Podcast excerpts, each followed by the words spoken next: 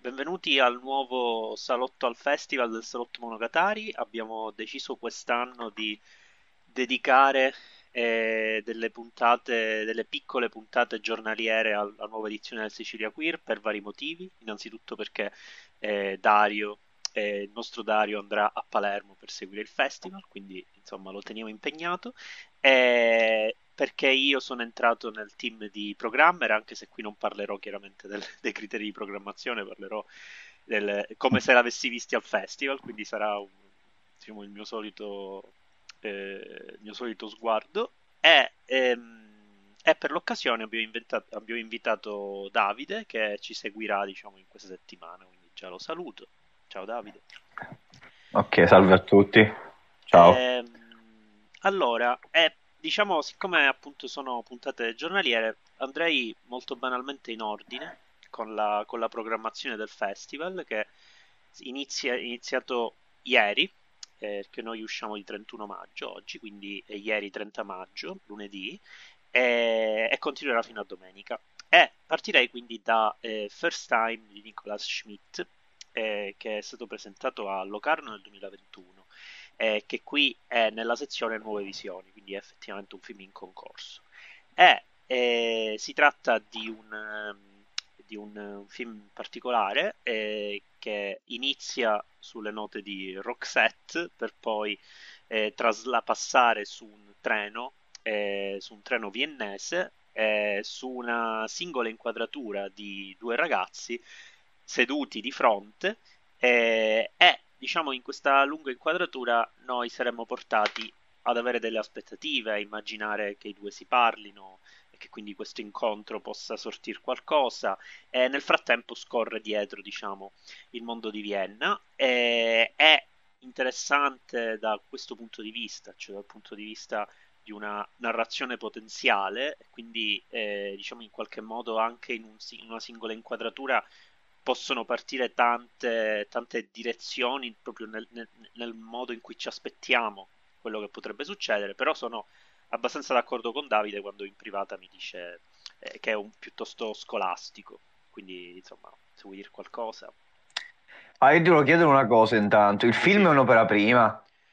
Eh, ok, quindi ci può stare il discorso sì, della Ok, comunque il, il ragazzo, cioè, per capire anche più o meno chi è effettivamente che ha fatto questo film, perché eh, magari appunto se è un ragazzo ci, è ed è un'opera prima, è anche comprensibile una certa scolasticità, ecco. Allora, è, è diciamo il il secondo del suo genere, perché ha fatto pure un film che si chiama Final Stage.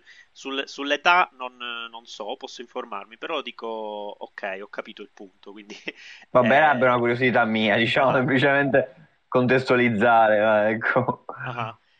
In realtà ha eh... 43 anni. Ah, quindi non è proprio un bambino, ecco. eh, Ok, ok, quindi quest- un po' di perplessità forse mi vengono diciamo, su quello che dicevamo in, anche in funzione dell'età, però boh, non lo so. Vabbè. Comunque, per quanto riguarda il film, eh, io diciamo inizia, cioè, è uno spot della Coca-Cola. Inizia con eh, un montaggio di spot della Coca-Cola che mostra diciamo, amore, amori normali, okay. Diciamo. Ok, ok, esatto, esatto. Tra l'altro mi ha stupito, cioè nel senso inizialmente con lo spot non, eh, cioè, non me l'aspettavo così, diciamo. Eh, e tra l'altro mi domando anche, eh, si può usare così tranquillamente il marchio Coca-Cola? Cioè, anche questa capace, è una domanda che mi è venuta durante... Essendo, man- essendo, cambiato il marchio, capace che insomma è invecchiato e quindi è decaduto qualche diritto, chi lo sa.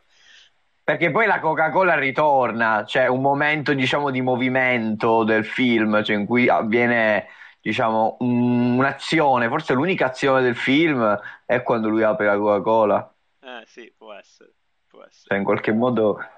Eh, quindi questa, la Coca-Cola ritorna, non so perché c'è questa, questo fiducia eh, della Coca-Cola. In qualche modo non l'ho capito bene. Può essere che diciamo, è come se li inserisse in uno strano spottone anomalo, e come a dire anche un amore del genere è, diciamo, è presentabile, come, cioè in qualche modo eh, riarrangia un po' l'idea della pubblicità che mostra sempre evidentemente amori eterosessuali e poi questo possibile amore e in un'altra stramba pubblicità che è questa inquadratura, in qualche modo sì. forse...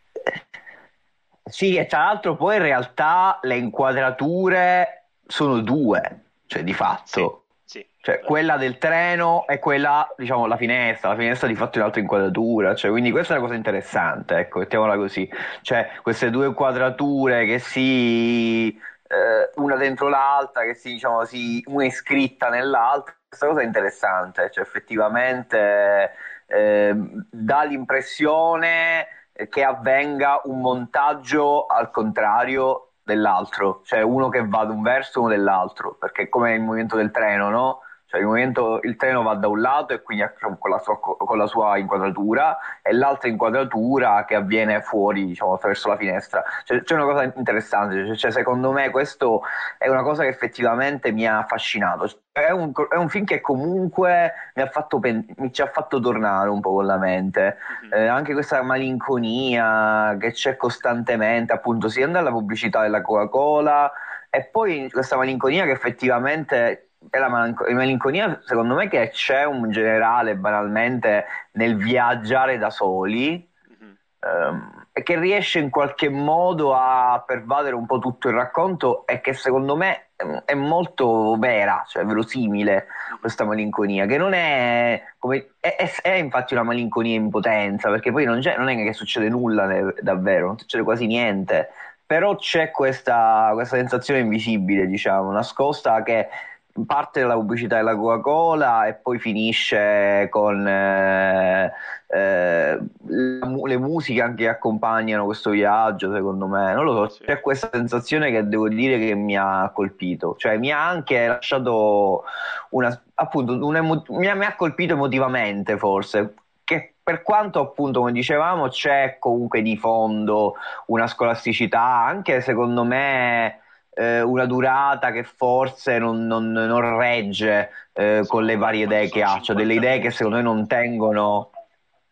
Esatto, forse quelli. Per quanto ripeto, la durata comunque non mi è pesata, che è già tanto, cioè, tanto, però effettivamente 50 minuti, quelle due o tre idee che ha, perché poi alla fine sono due o tre idee, sono un po' troppo diluite secondo me. Mm-hmm. Forse rimane, rimane paradossalmente poteva, poteva concettuale, essere... nonostante la voglia di invece sì sì secondo me pure mm. no, cioè è un corto che da un lato vuole lavorare tanto di, sen- di, sensorialità, di emotività anche secondo me, perché secondo me la malinconia era qualcosa che era al centro dell'idea, perché iniziando con, quel co- col, con quei spezzoni, secondo me la malinconia la metti proprio davanti, però all'altro lato come dici tu è forse congelato un po' troppo, forse congelato forse anche... in una concettualità. Forse c'è anche un po' di declamatorio, considera che c'è anche sopra la testa del ragazzo a destra manifesto che adesso non mi ricordo cosa dice, però... Sì. Mi pa- eh, capitalismo, qualcosa sul eh, capitalismo. Okay. Esatto. sì, esatto. Quello è... Sì, sì, qualcosa sul capitalismo. Sì, quello è un po'... Sì, c'è un po'... Ecco, lì secondo me si scontra una... una magari una sensibilità interessante con ancora un po' di immaturità eh, questa declamatorietà, ma anche qualche appunto una lunghezza, secondo me, un po' fine a se stessa, è un'insistenza, ecco, un'insistenza forse alla base su certe cose. Ok. Eh, questo era First Time, che eh, appunto è in concorso su nove titoli, quindi sono in tutto nove. E andiamo al film delle sei e mezza. Davide non è riuscito a vederlo, dirò velocemente due parole. Eh, Madame D The Earrings of Madame D è un classico di, di Max O'Fuels del 53 eh, che io diciamo non esperto assoluto di quel, di quel, di quel tipo di cinema di O'Fuels ho visto vari film. Comunque lo, lo scrivo a un genere diciamo a una categoria di film di un certo periodo anche precedenti agli anni 50 ma anche successivi agli anni 50 che definirei quasi mitteleuropei non perché geograficamente si piazzino chissà dove, ma perché eh, hanno un modo di raccontare i rapporti amorosi con una certa crudeltà eh, che è diciamo propria del, del melodramma classico comunque e, e, quindi rifacendosi a letterature come Schnitzler, Zweig, insomma tutto un, un, gruppo di autori che ha determinato tantissime cose nell'immaginario cinematografico. Uno per tutti, Schnitzler è quello che poi ispira i Suede Shut, quindi si lasciano questo strascico eh, durante tutto il Novecento eh, di un'idea di melodramma che, che appunto eh, mostra eh, sia l'ambiguità che la crudeltà dei sentimenti, a partire dal comportamento del marito di Madame D, perché Madame D vende, vende dei gioielli perché è indebitata, nonostante sia una donna piuttosto ricca, benestante, vende dei gioielli perché è indebitata, decide di vendere i gioielli che le ha regalato il marito al matrimonio, quindi già si lascia intendere il rapporto un pochino freddo che c'è fra i due. Il marito se ne accorge ma fa finta di nulla, se non che poi questi gioielli fanno un intero viaggio, addirittura arrivano in Nord Africa e poi tornano a Madame D tramite Vittorio De Sica, che diventa l'amante di Madame D e il e quindi, come dire, il marito a quel punto interviene perché è a quel punto tradito, per di più tramite questi gioielli che assumono quindi una valenza nuova per Danielle Darrier, che è l'attrice protagonista, e, e quindi si va consumando questa, questa crudeltà molto, molto, specifica, molto su misura di come vengono scritti i personaggi. E non è un film che ho amato come altri di Fuels, però, però, è un gran film indubbiamente, rientra fra i, fra i classiconi. Eh, è questo.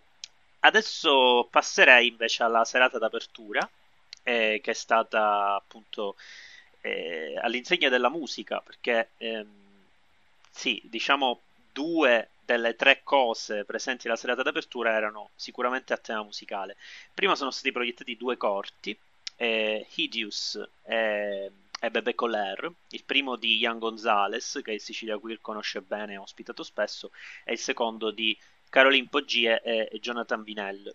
E lascerei già la parola a Davide su questi due corti, anche perché credo ci siano non troppe, però magari qualche divergenza sull'opinione, perché lui li ha apprezzati più di me, quindi sì. anche a presentarli. Allora, chiaramente non li ho trovati entusiasmanti, perché poi alla fine comunque sono dei corti, quindi per me il corto ha sempre già di per sé più fatica, secondo me, a riuscire, riuscire a dire qualcosa, proprio come formato. Però all'altro lato, secondo me, il corto riesce a colmare meglio a volte una scolasticità, ecco, che dicevamo che c'era pure nel film precedente, secondo me c'è pure qui un pochettino in tutti e due i prodotti, cioè, le due opere, però riesce appunto a, a, colmarle un po' meglio queste, queste, ingenuità perché sono comunque dei corti, riescono a, comunque a chiudere meglio i discorsi. Ma il primo, io, il secondo, la seconda cosa che vedo di Ian Gonzalez. Il primo era il, quel thriller, uh, thriller, più o meno erotico che, che, che, era stato. Eh, aveva chiuso il queer, se non sbaglio, nel 2018. Sì, sì se non era il 2018. Eh, sì, esatto. Che, no, che non mi era piaciuto. Esatto, non mi era piaciuto quello, non mi era piaciuto, l'avevo trovato lungo, anche pedante. Qua invece, anche in questa veste di videoclip, perché alla fine è un videoclip praticamente, eh, mi, ha, mi, è, mi, è, piaciuto perché comunque eh, riporta quelle suggestioni lì, anche qui c'è una certa nostalgia, un certo discorso sulla nostalgia, sia estetica, questo richiamo al B-movie, eh, questo richiamo anche al passato passato, perché poi alla fine è lui che parla con il sé, un infante attraverso la televisione. Eh, c'è questo richiamo anche ai miti horror degli anni 80 più o meno, Alien, Carrie, eh, eh, cosa cita pure? Cita Halloween, tutte queste donne, icone femminili. Eh, tra l'altro poi io ancora io, io non ho visto Stranger Things 4, ma il mostro cui si trasforma lui a un certo punto, secondo me ricorda un po', cioè, ho visto le immagini di questo mostro no, nuovo, è, mi ha ricordato il mostro Stranger Things 4, no, vabbè, scherzo. Però è, appunto, cioè è un po' lui pure comunque. Perché un po' Grinch, un po' Freddy Krueger anche secondo me, cioè nel senso quel tipo di mostruosità anni 80 o finta, diciamo proprio finta, esteticamente finta. Mettiamoci anche Raimi appunto dentro perché probabilmente c'è pure. Eh, quindi questo, ecco, unire un po' quell'immaginario lì a questa nuova interpretazione queer, perché secondo me quell'immaginario aveva anche del queer, perché probabilmente in Halloween persona, figure, nelle figure femminili di quegli anni c'era una tendenza queer, ma magari inconsapevole probabilmente in quel cinema.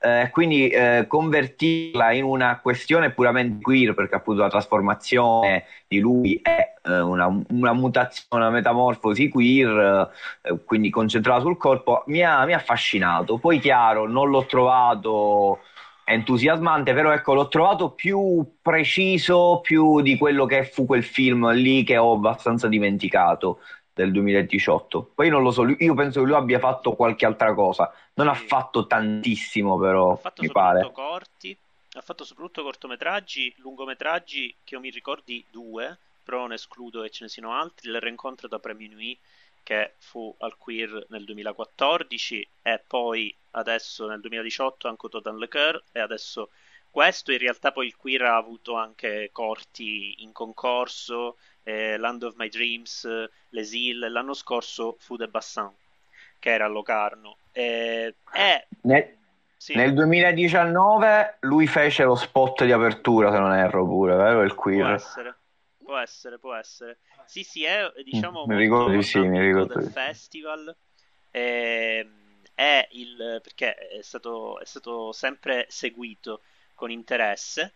E diciamo ha molto senso proiettare insieme questi due film eh, perché il, eh, tutti e tre diciamo, gli autori fanno parte di un vero e proprio movimento eh, che c'è in sì, Francia. Lo leggevo l'altra volta, l'altra volta. Esatto, che è Flam. E anche Man- Mandicò, no? Coinvolge Mandicò, coinvolge Jean-Sébastien, Jean-Sébastien esatto. Chaman, se non mi sbaglio, che sarà nel concorso di cortometraggi, e coinvolge eh, anche qualcun altro. E il, eh, diciamo, indubbiamente...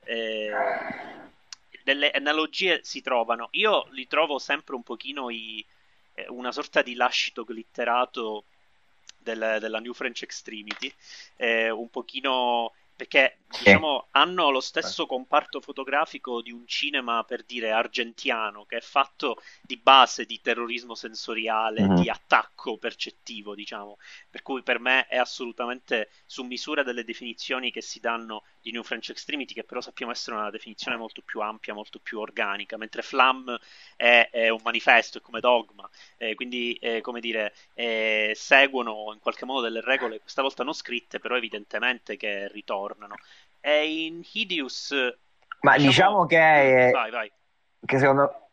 Vabbè, no, diciamo, diciamo, che alla fine è una frangia, una rilettura queer del New French Extremity che magari non, era, non aveva questa vena così queer al suo interno, meglio, dichiaratamente queer. Ecco. Sì, diciamo cioè, secondo me queer... il queer era più conseguenza, conseguenza. Se c'è a volte, queer nella ecco. New French Extremity è il queer, il queer core, quello alla Bruce la Bruce, quindi eh, il queer del, del, femminismo di Virgin Despent, che è un femminismo arrabbiato e aggressivo, oppure il, lo stesso queer di Noè, perché diciamo Noè in qualche modo richiama sempre certo, certo. un'atmosfera altra, infatti diciamo, lo vedremo, lo incontreremo Noè alla fine di questa edizione. E, ehm, e quindi diciamo è come se seguissero delle regole non scritte che sono sempre queste dell'ultracitazionismo eh, di questo pop però molto molto, come dire, in qualche modo eh, riscritto e rideformato. Poi, diciamo, ognuno ha un pochino i suoi vezzi. Mandicò è ossessionato dall'ambientare i suoi film in questi mondi che sono organici di per loro. Eh, Gonzales invece è molto più eh, su atmosfere e desideri. Camp, senza... va. Sì, sì, sono tutti molto camp. Sì, sì. E, ehm, diciamo, io trovo un pochino sprecato tutta questa confezione eh, che è piuttosto ammiccante per poi andare a parare dove vuole andare a parare, perché hideous vuol dire, vuol dire tipo, adesso non vorrei fare gaff, però eh, hid sarà quindi nascondersi, una persona che si nasconde, una persona che si vergogna. Eh, aspetta un attimo. Orribile, vabbè, qua dice orribile. C'è, sì, c'è tanta maniera, eh. Sì, è, è, c'è diciamo, tanta il maniera. Punto, il punto finale c'è tanta maniera. va a richiamare il discorso dell'HIV.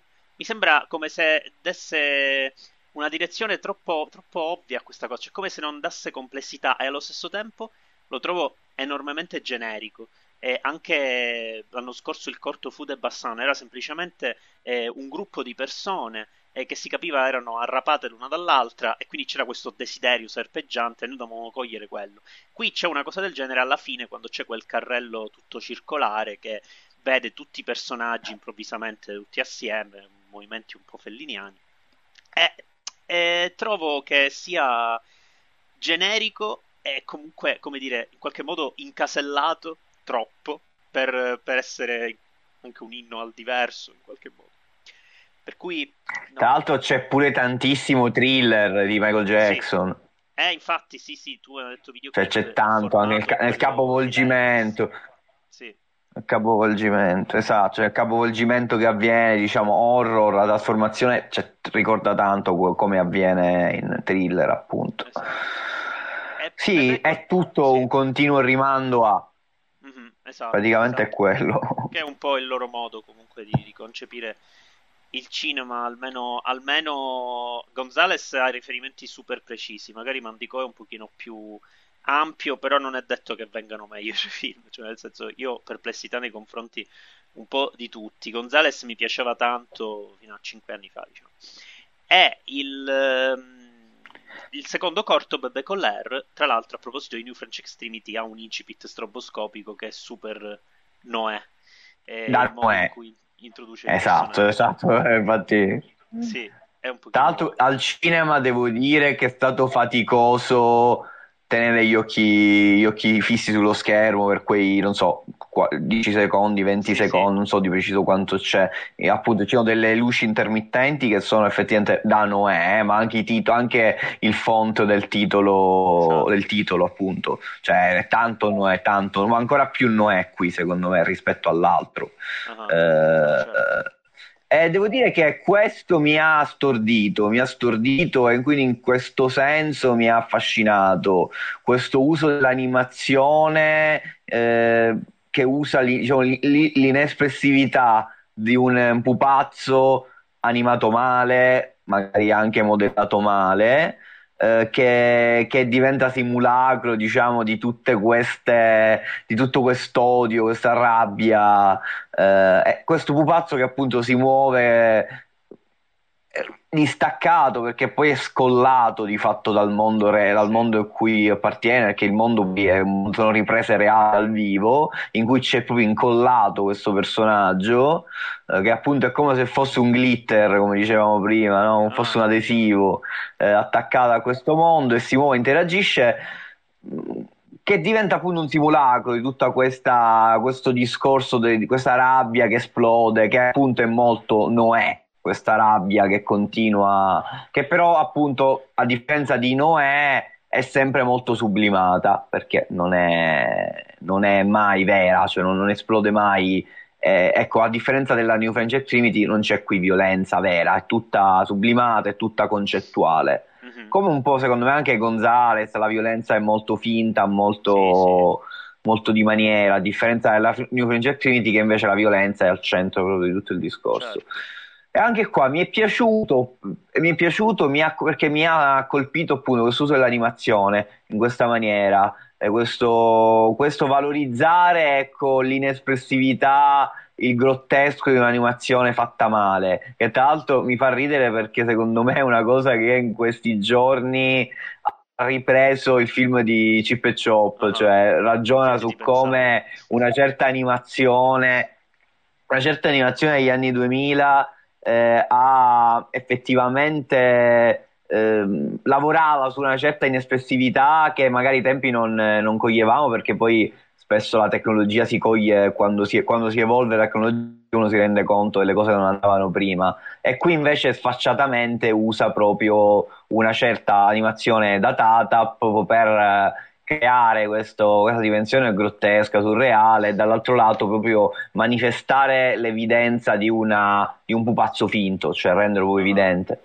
Sì, io qua ho dubbi simili a quello di prima, nel senso mi sembra una confezione anche concettualmente articolata per partorire il topolino, eh, perché alla fine un po' eh, si chiude su quei toni, eh, entrambi si chiudono su toni che sono secondo me profondamente seriosi, eh, che buh, non si addicono, soprattutto Bebe sì. Coler, Bebe Coler inviterebbe a una visione eh, anche un pochino anche più trash che camp proprio per, per la, per la sì, io avrei preferito, avrei preferito spingesse di più spingesse di più in quell'anomalia, esatto, cioè quell'anomalia che si crea, quel contrasto che si crea tra pupazzone finto, animato male, che sembra una gif quasi, a questo, questo, mondo, diciamo, realistico, questa seriosità. Cioè, secondo me doveva spingere sul contrasto, invece a un certo punto prevale la seriosità. Cioè, a un certo punto comunque questa forma, questo contrasto quasi viene meno, cioè tutto acquisisce un suo, una sua dimensione sensata, reale in qualche modo, e secondo me lì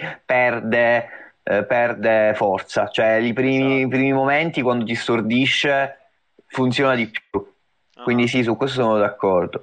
No, è e poi diciamo il c'è una eh, io ricordo che qualche anno fa al Queer venne presentato un cortometraggio brevissimo di due minuti di Benjamin Crotti eh, che è un altro ricorrente del festival in cui c'erano dei giganteschi frutti delle, della frutta tipo delle gigantesche banane del, eh, incollate con l'animazione dentro dei filmati di repertorio, dei found footage di, di, di militari, che era veramente sorprendente, e, e, okay. comicissimo e strambo. E, e, in due minuti faceva quello che viene fatto qua a livello di messa in scena. Si prendeva meno sul serio, va. Eh, eh, sì, era, era boh, un piccolo delirio, cioè un improvviso delirio. Bebe Coleri invece ti permette di razionalizzare tutto eh, non è che mi ma, faccia impazzire. Ma invece una cosa, i, i, la coppia, la coppia ha fatto sì. cosa fa? Loro sono, fanno pure diciamo, di quel gruppo lì, diciamo, sì. e loro hanno, ha fatto anche lung- lungometraggi o no? Ha fatto un lungometraggio che si chiama Jessica Corti. Forever, che non ho mai visto, e poi mm. ha lavorato insieme okay. a, a Mandico in un film a episodi che è quello di Ultra Pulp. Adesso però non mm. mi ricordo bene eh, se c'era anche qualche altro regista, forse addirittura Ian Gonzalez, non ricordo. Eh, però insomma si lavora ah, okay. in, questi, in, questa, in, questo ambito. Sì, sì. Hanno fatto cose okay, in generale. Okay. Va bene. Io ci rimanderei l'appuntamento a domani.